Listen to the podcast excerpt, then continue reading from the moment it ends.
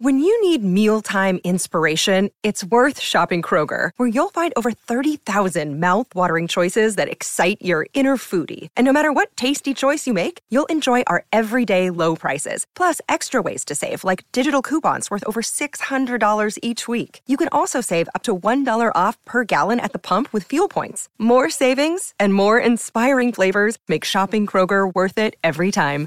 Kroger, fresh for everyone. Fuel restrictions apply. This episode is brought to you by Smartfood Popcorn. Some decisions aren't the best, like skipping ahead in your favorite podcast. Think of all the banter you'll miss, the lore in the making. Luckily, Smartfood Popcorn is a no brainer. Deliciously tasty and available in a variety of fun flavors. It's a smart decision every time. Smartfood. Add smart. To learn more, visit smartfood.com.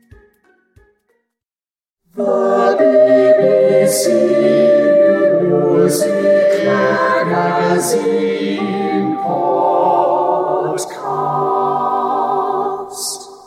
welcome to the BBC Music Magazine podcast to our thousands of listeners around the world. I'm Oliver Condy, the magazine's editor, and with me today are Deputy Editor Jeremy Pound and Editorial Assistant Freya Parr. Hello. Hello.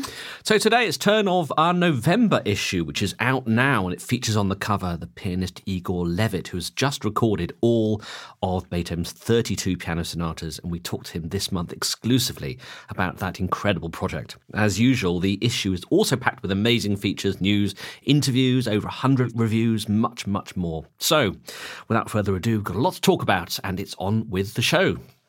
There's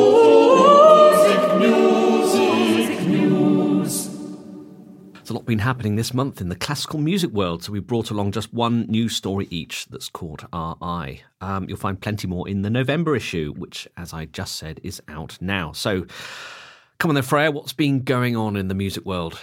So, yes, another conductor appointment. I feel like it's that time of year where we so many new conductors. So, we're going to kick the story off with a little clue.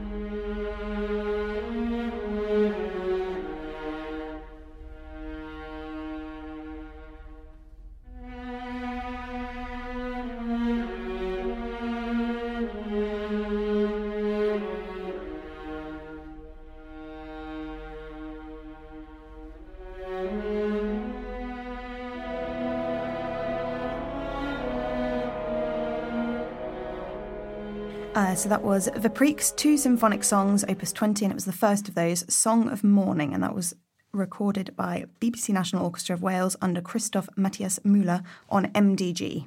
Uh, so the news from the BBC National Orchestra of Wales is that they have a new principal conductor, and it's the very young 29 year old Californian conductor Ryan Bancroft.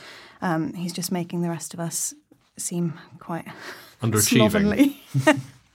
Yeah. So he will take over from Thomas Sondergaard in summer 2020, uh, and Sondergaard will move on on to the Royal Scottish National Orchestra. Yes, he's. Um, it's quite a nice story though behind this. Is that he filled in at the last minute for um, Zhan Yang in a tour. Um, it was at the end of 2018. Um, this time last year, where it was a tour of Aberystwyth, Llandudno, and Bangor. I seem to remember three coastal towns. And the orchestra absolutely loved him. They thought he was brilliant. And the audience, apparently, audience members came up to to the kind of BBC NOW management and said, "Make sure you take him on full time because he's brilliant." And that is what they've done. Well, it's, it's generally how orchestras choose their new conductors. I mean, the CBSO pretty much did it. I mean, they didn't go for one of the people who filled in, but still, you know, the sort of guest conductors, the roster that's lined up to fill in for a maestro who's departed, is a wonderful opportunity to see who clicks.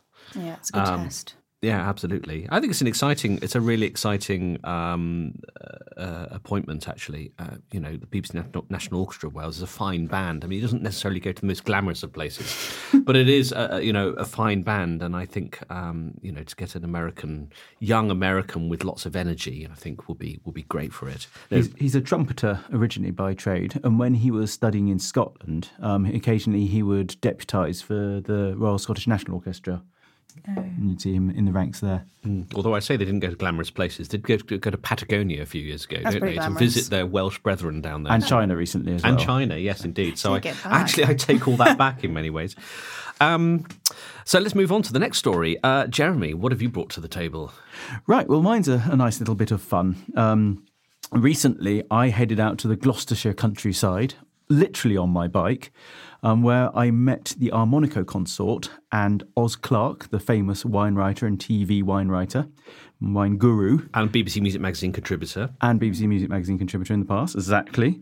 And they have been cycling together 200 miles from Coventry down to Bournemouth um, on what they call the Oz and Armonico's Great Bike Adventure to raise funds to try and create choirs in schools and train up teachers to um, teach those choirs.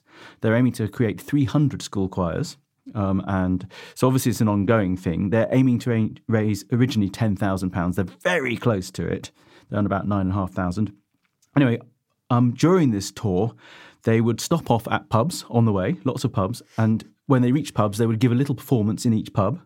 Um, I met them in a pub in Quennington, which is in South Gloucestershire, and they do did a, cou- couple of bits of Monteverdi and then some Purcell. Have a pint, literally a pint, not a pint of water. No energy drinks for this lot. They would mm. have beer, Proper pints. because if you've got Oz Clarke with you, actually drink beer and wine, and then they'd head off again to the next one. When I was there, Wobbling slightly. wobbling. sli- One of them actually fell off when we were cycling. right? Yep, one of the basses fell off, landed on his backside, and I joined them from Quennington. I was. We only went for about. I went for about four or five miles because I had my, my son with him with me, so kind of we didn't go to the full thing. But they were heading off to Down Downhampton actually when I was there, which is of course the birthplace of Vaughan Williams. Um, and we had a nice little chat. And yes, and they're they they actually although the the cycle ride was fun, it was over four days the intention is very serious is that they see the lack of um, school teachers music teachers in schools and choirs and that's what they want to promote So why Coventry to Bournemouth? Why, why that particular route? well the armonico consort are based in warwick which is just south of coventry so that seemed like a good place to start and they actually started outside the cathedral there which is good for photos um, and i think it's basically because they had a friend in bournemouth who meet them at the end and put them up and give them lots of beer but and it's a decent d- decent route, I imagine. Lovely carved route. out it. Not too hilly, not too flat. No, they very very cleverly managed to avoid the worst hilly bits of the Cotswolds. they kind of went round the flatter bits of the Cotswolds. Unless there's a pub on the peak, in which case they. yes, Um, sh- shall we? Shall we?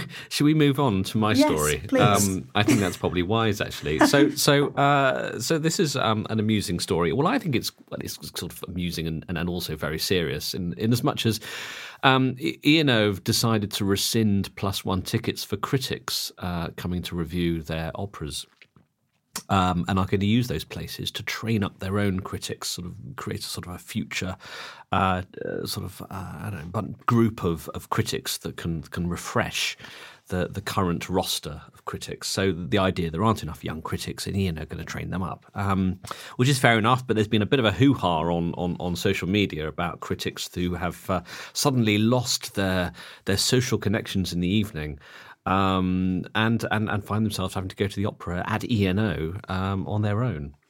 It's a hardship, isn't it? I don't have an awful lot of sympathy for the critics. I'm sorry. Uh, I where I'm, I'm kind of I see this two ways. Where I think they do have a point is that there we ought to value the expertise of critics. Um, is that you do see some really badly written blogs, kind of have a go critics on the web, and it's when you see those that you appreciate why the newspaper critics are so good. They really know their stuff. They have Although, years although, although didn't one, although didn't one of them say that they liked the other person there because they could basically chat to them about the opera and get their opinion? So it's like, well, you're getting someone else to do your work for you. I also find that I pay much less attention if I'm trying to host uh, someone that's coming with me. I am often thinking, what what are they thinking of it? And I'm much less in my own head than I would be if it was just How me very and my. empathetic of you. Oh, I agree. me. but I agree. It was a, it was a classic example of a self-defeating argument. Yeah. They say, "Oh yes, no, we must have friends so they can we can have their opinion." I think, well, hold it. you've just said you're the expert, and the readers are relying on you. yeah. So why do you need your friend then to tell you what they, what they think? It doesn't really make sense. I think I think there's a wider discussion, obviously, to be had about the idea of ENO choosing to, choosing their own critics to review their own shows, a bit like I suppose a restaurant training up a critic to review its food. I mean, it's it's sort of, um, Yeah. you know, I don't know whether it's sort of slightly dodgy ground, but um, you know, I- no one's done it before, and I and I and I look to it with interest to see the people that it can produce. I just hope that the people it produce um, will be able to write in the same sort of fantastic way that our critics do at the moment. I mean, and do more than just one one review for ENO and then stop. They've got to, we've got to see evidence that they actually move on to other things. But that's up to the current review, the critics, Yeah. to, to encourage them. I mean, there's there's a sense, I think, and there can be a sense in any kind of arty world that, that, that people guard their positions with a certain amount of sort of jealousy, and there's a reluctance to encourage people to pay it forward, as it were, to to encourage people up through the ranks, and that has to happen. You know, we try and do it through our work experience programs, um, and I think critics need to do it by perhaps bringing along someone to the opera with them. That's where the plus one would come in handy. You know, use it wisely. Don't just use it for your chums. That's exactly Bring along thought, someone, yeah. and then go over the whole process with them. You know, what am I looking for? What am I going to? Yeah. What am I going to write?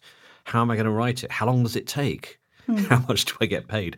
Very little, I would have thought. But but I mean, I, th- I think I think it's um, instead of rescinding the plus ones, maybe they should say, look, you know, encourage young people to get excited about this. Yeah, because then they could be aided by the critics themselves and have real feedback in live time as to how the critics formulating their ideas and what they think of it. It's, it reminded me a little bit that I think that's a brilliant idea, and actually, it's a bit like the South Bank Encounter scheme where hmm.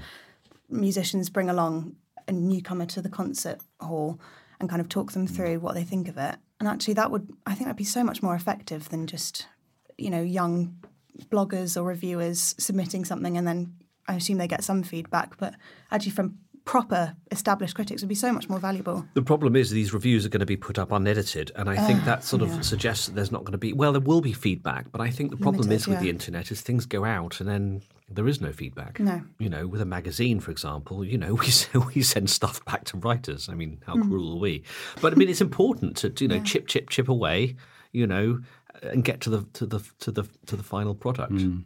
However, the the bottom line, I, I, the the bleating of some critics that's not having a plus one at one opera company in London is going to destroy their social life. I'm sorry, but that's that tells you more about the critic's social life than it does about the scheme. It scheme. does. It does. Right, we should move on before we get ourselves embroiled. Um, it's time to talk about this month's mag.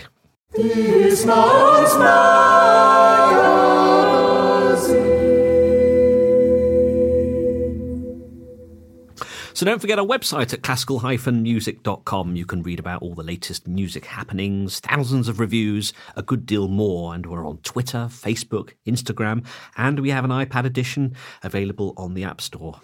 So if you fancy subscribing to our print edition, we have a special discount for our wonderful podcast listeners. All of you can get 30% off every six issues, which takes the cost to just £25.15. You can claim the offer by visiting buysubscriptions.com slash music podcast. That's buysubscriptions.com slash music podcast.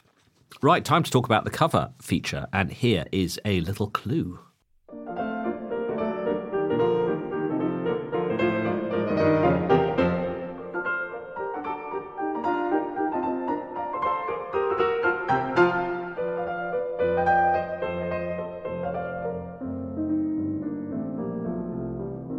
So that was uh, the fantastic Igor Levit with the opening bars of Beethoven's Hammerklavier Sonata.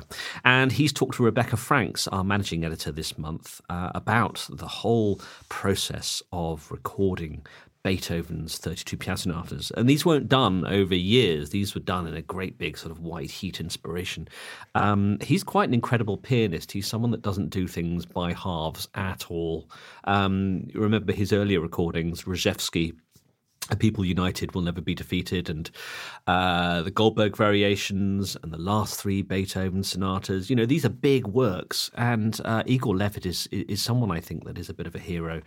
He did the last three Beethoven sonatas at Wigmore Hall um, a couple of years ago, and decided because the ticket sales were, you know. incredible uh, that he'd do two performances. So he did one early and one late, and both were sold out. You know, this is a this is a chap who really is not afraid to scale the heights. And these Beethoven sonatas, I, I'm excited. I have to say. One thing, one of the most revealing things about the interview, I won't say too much because obviously we want people to read it, but there is a, a lovely moment where when you see some of these uh, extraordinary pianists in the concert hall, you imagine it all comes easy to them and these physical challenges, they just kind of hair around them and that's it. And he actually admits at one point that obviously he keeps himself to himself in the concert hall, but when he's practicing, say, the Hammerklavier or the Waldstein, swear words fly all over the place. And it actually, that's when the physical difficulties really do come to the fore. And it's not, it's it, these, these these recordings will be hard won battles, which makes it all the more interesting. Mm, yes, absolutely. And I can see him getting really engaged with younger listeners as well. He's very sort of techno savvy. So, mm. you know, he uses the technology in interesting ways and he's very active on social media. You know, for better or for worse sometimes. He's quite a political, outspoken chap. But, but you know, with that comes a, um, a real artistic integrity. So that's, uh, it's an exciting, uh, exciting feature to read. Um, so we're going to move on to Jeremy. What have you brought with uh, with you from the magazine this month? Well, no, those who know me well will, will know that I'm a bit of a, a football fan. Are you? Uh, I am indeed. I will bore anyone with the exploits of Oxford United. It seems that someone who is even more a football fan than me, and to an almost nerdy extent, was Shostakovich. And there's been a wonderful new book has been published um, called Shostakovich and Football: Escape to Freedom. And it's all about how, in some of the darkest times of his life, he would turn to football for escapism, and that you would find him at the football terraces with his mates. And, and this is even in this kind of 1930s when he was under the cosh from Stalin, etc. And he didn't just go and watch football, he would keep minute records of every match he saw. He was a big Zenit Leningrad fan. They weren't actually very good if you look at the figures he stored up there. They were kind of near the bottom of the table. But he he got in touch with the Leningrad players, invited them around to his house. Um, he he even incorporated uh, kind of football motifs into some of his music, including our feature by Eric Levy Reckons in the last movement of the Sixth Symphony, which we're going to hear a little bit of now.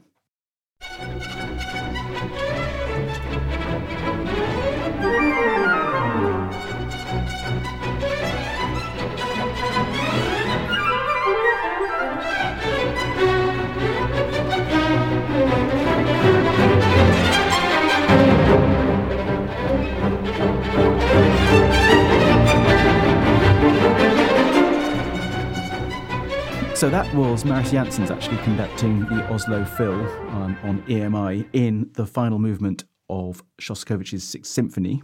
An even more appropriate conductor actually might have been Vasily Petrenko, who actually himself is a Zenit St. Petersburg fan. And of course, Zenit St. Petersburg is what Zenit Leningrad used to be. But yes, it's a fascinating piece. And there are active ways in which um, Shostakovich plainly put football into his music. There's a ballet which actually has a football scene in it. Um, but um, in this piece, we suggest that actually there might be other instances where his kind of escapism comes into his music, his football escapism, escapism such in that last movement. Yeah, I mean, uh, you know, for us, music is a diversion. You know, music is is, is what well, it's our job, but for most people, it's a sort of thing that you you you come to at the end of the day or the weekends, or the mornings, or whatever. But for him, you know, well, for him, it almost proved, well, for him, it almost proved a death sentence. Yeah. Um, so so you can understand why he turned elsewhere for his his entertainment. So. Yes, is that why you turned to Oxford United? Oxford United brings me nothing but misery most of the well, time. I should point is out. Is that equivalent of Zenit Leningrad? That's yeah. yes, exactly. Um, oh, that's a fantastic feature. Um, Eric is a, is a, huge football fan, so it's full of the most yep. wonderful insights. And just to say that this whole feature was actually prompted by a wonderful new book by Dmitry Braginsky called Shostakovich and Football Escape to Freedom, and it is published by DSCH Publishing. Wonderful. So we're going to move westwards and maybe a little bit northwards, perhaps on the same sort of longitude, uh, to Scotland. Freya. Yes, so this month we are looking ahead to St Andrew's Day, which is on the 30th of November, to celebrate the history of the music written about Scotland. Um, and it's a place that's really been kind of taken under the wing of many composers, most of whom actually are not even Scottish. In recent years, they have been. There's Thea Musgrave, James Macmillan, and Judith Weir have written a huge amount uh, about Scotland. But um, in history, it was actually taken on by a lot of Germans. Beethoven wrote arrangements of a lot of uh, Scottish folk songs. And actually, it has the landscape when you read about this. Um, it's such an evocative landscape, and it kind of it was also so access- inaccessible um, to those beyond that. Actually, it kind of created this sense of mystery. Um, and in this piece, we kind of explore the kind of romantic ideals of Scotland, and you think about the rugged landscapes and the moors that was kind of taken on mm. in literature as well. Um, So it's yeah, a lot of, lot, lot of Scotland. I mean, we, we forget actually in these days that we can just fly up and hire a car uh, and, go to the islands. That, that how difficult it was to get to these places. I mean, getting to uh, Staffa for Mendelssohn um, for inspiration for Fingal's Cave, and the poor guy was uh, was was seasick and probably didn't even see it. But uh, you know, it was quite a feat. Mm. Well, even even today, I was actually interviewing the conductor John Butt of the Dunedin Consort the other day. Mm. He lives just north of Glasgow, and he was saying, even there, he actually, in terms of how long it takes to travel, he is equidistant between London and the north coast of Scotland. I suppose that's true. Yes. Yes, yes. Mean, we talk about the Midlands in, in the UK, but actually, Manchester's midpoint between the north and the south of, of, of Britain. So, yes, that makes sense, really, the Glasgow is. What is quite interesting about these kind of pieces which have been influenced by Scotland is a lot of it is kind of west coast heavy. Hmm. I guess that's because where you've got those big, kind of that big coastline, the sort of The Atlantic buffeting. the Atlantic buffeting the coast, etc. I think the East Coast is, is not as interesting um, as the West. I think the West has the has has the romance, doesn't it? Yeah. Really, and the midges. and the midges as well. Yes. The romance and the midges, yes, yes. It was the yin and the yang. You know, it gives one one hand, takes with the other. But uh, no, no. Fascinating piece by Malcolm Hayes, who actually lives up in in Scotland. So, what would you say your favourite pieces about Scotland would be? Well, mine's really miserable. It's, it's, it's a dark, dark piece. It's the Confession of Isobel Gowdie, which is all about someone who's burned for witchcraft, effectively, mm-hmm. in the kind of 17th century. But it's a, it's a fantastic piece by Macmillan. It's very, very powerful, especially when you know the story, which in, if you consider tone poem, when you know the story behind it, it's mm-hmm. very, very evocative. Mm. I love um, Maxwell Davies's Orkney Wedding with Sunrise. It's wonderful. That would be one of my favourites as actually. well. Great. you? I think it'd be the same. Yeah, Peter Yeah. Maxwell Davies. Oh, so you two are much more jolly than I am. Fair enough. Yes, although he was In a theory. northern uh, northern Englishman Yeah. rather than a Scotsman, but naturalised or love with it, Orcadian. And of course, the Orcadians sometimes tell you they're not Scottish as well, which makes things even more complex. No, when the Orkney uh, dwellers talk about the mainland, they don't talk about the mainland Scotland. They talk about mainland Orkney. It's uh, Yeah. I never call them the Orkneys. No. Never. It's always, always Orkney or the Orkney Islands. There we go. Tip from me. There If you, don't want to be, if you don't want to be chucked out of Orkney, then Definitely not. There we go. right, I think we're going to move on now to uh, to first listen.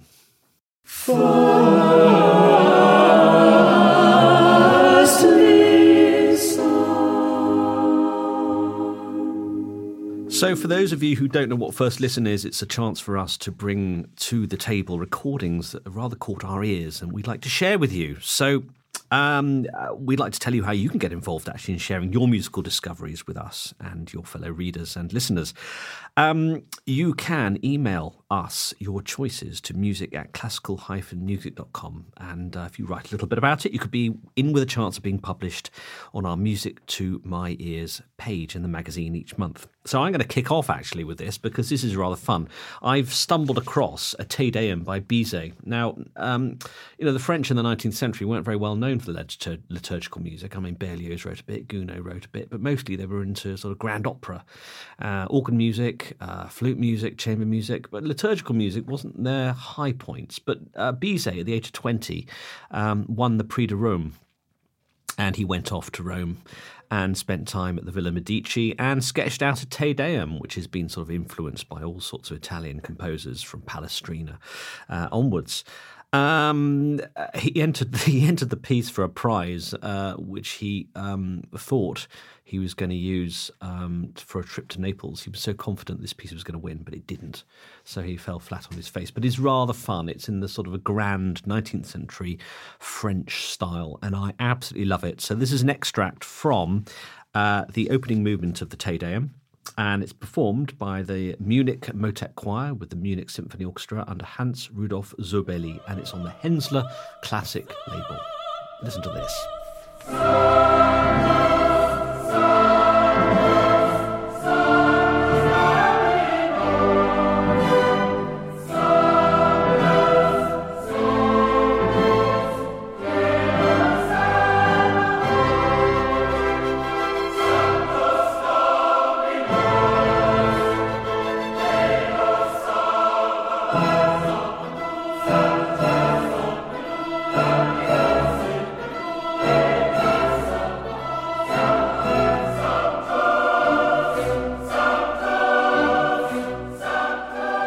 That was an extract. That was the opening from Bizet's Te Deum, uh, and that's on the Hänssler Classic label. Features the Munich Motet Choir, the uh, Munich Symphony Orchestra under Hans Rudolf Zöbeley. Um, Jeremy, what have you brought to the table? This disc caught my eye a while back, and I was actually really surprised by it. I thought there was a danger it could be a little twee.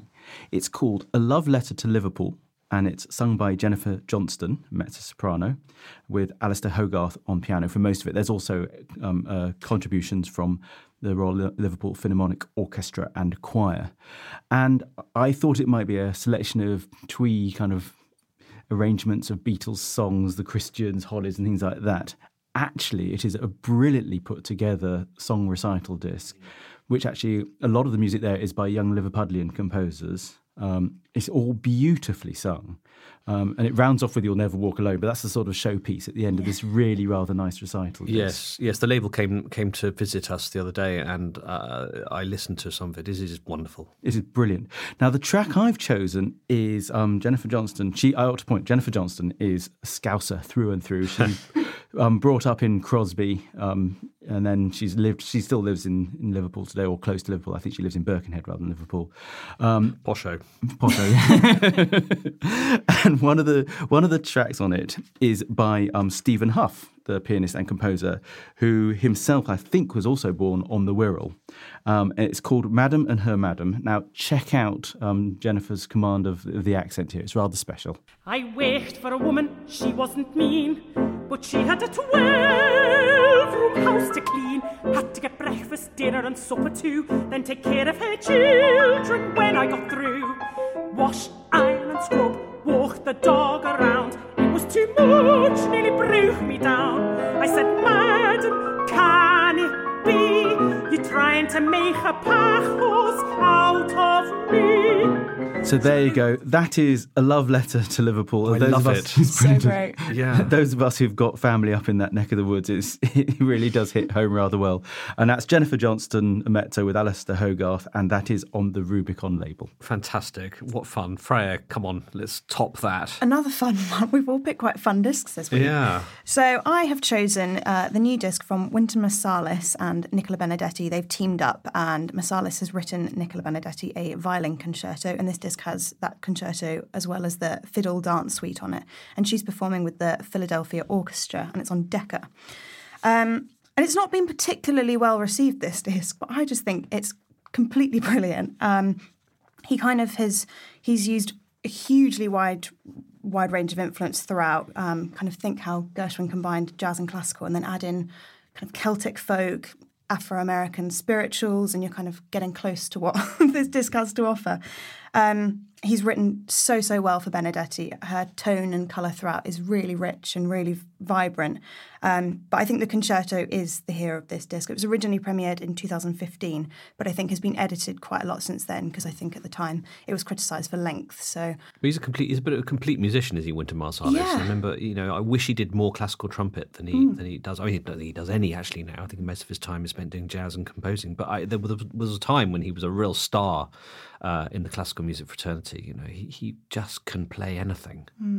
Such talent. Absolutely incredible, and he's the coolest man I think alive. I remember going to see the uh, Lincoln Center Jazz Orchestra at the Barbican, and I, I, you know, he just counted everyone in by just grunting, and it was just, you know, the only person that could do that was Wynton Marsalis. So, uh, yeah, should we listen to this? Yes, so we're going to listen to the fourth movement from the violin concerto, and it's called Hootenanny.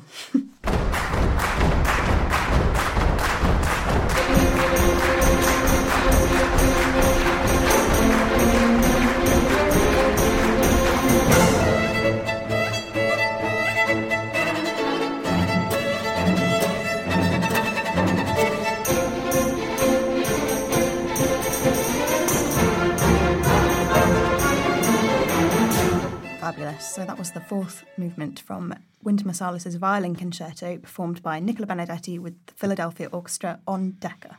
Oh, what a lot of fun! Um, sadly, that brings us to the end of this month's podcast. Actually, uh, our fantastic jingles were composed by Christopher Maxim. Our podcast is produced here in Bristol by Ben Newat and Jack Bateman. So it's goodbye from me, Freya, and Jeremy. Goodbye. Bye. And there'll be a whole fresh new set of BBC Music Magazine team members to chat about next month's issue, the December issue. So we'll see you then. goodbye from me. The BBC Music Magazine Podcast.